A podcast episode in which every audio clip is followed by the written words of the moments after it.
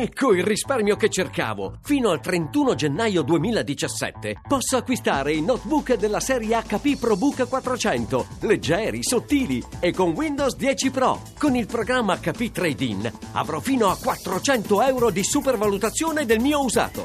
hp.com slash it slash trade-in PC. Accadde domani. Viaggio nella storia. 1 dicembre 1989, Giovanni Paolo II riceve in Vaticano Mikhail Gorbaciov. Sono gli ultimi momenti prima dello storico incontro tra il capo della Chiesa Cattolica e il capo del Cremlino.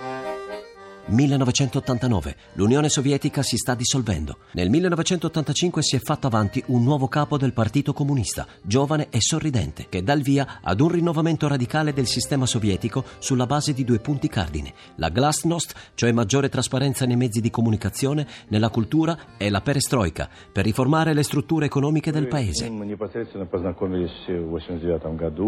Ho conosciuto il Papa nel 1989. È stato un incontro intenso, significativo. Ha parlato con me in russo.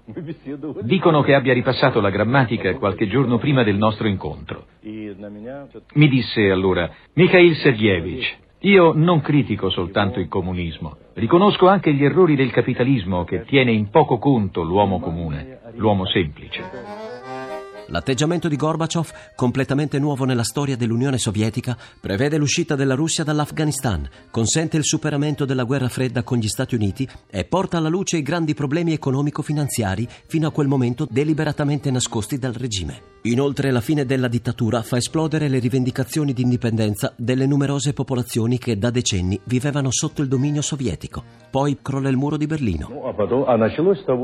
Mi ha guardato negli occhi e ha detto Sostengo la vostra perestroica.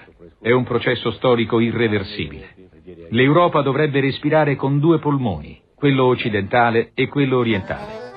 Un episodio rappresentativo di questo nuovo corso è l'incontro tra Gorbaciov e Papa Giovanni Paolo II. È la prima volta che un segretario generale del Partito Comunista Sovietico incontra il Papa. Ricordo con gratitudine gli incontri avuti col presidente Gorbaciov. Di lui ho apprezzato in particolare la sincera volontà che lo guidava e l'alta ispirazione che lo animava nella promozione dei diritti dell'uomo e della sua dignità, come pure nell'impegno per il bene del suo paese e della comunità internazionale. Mikhail Gorbaciov ritornerà su questa serie di eventi straordinari e scriverà Nulla di quanto è avvenuto nell'Europa dell'Est sarebbe potuto accadere senza questo Papa.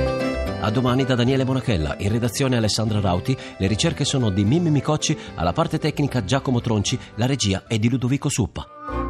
Il podcast e lo streaming sono su radio1.rai.it.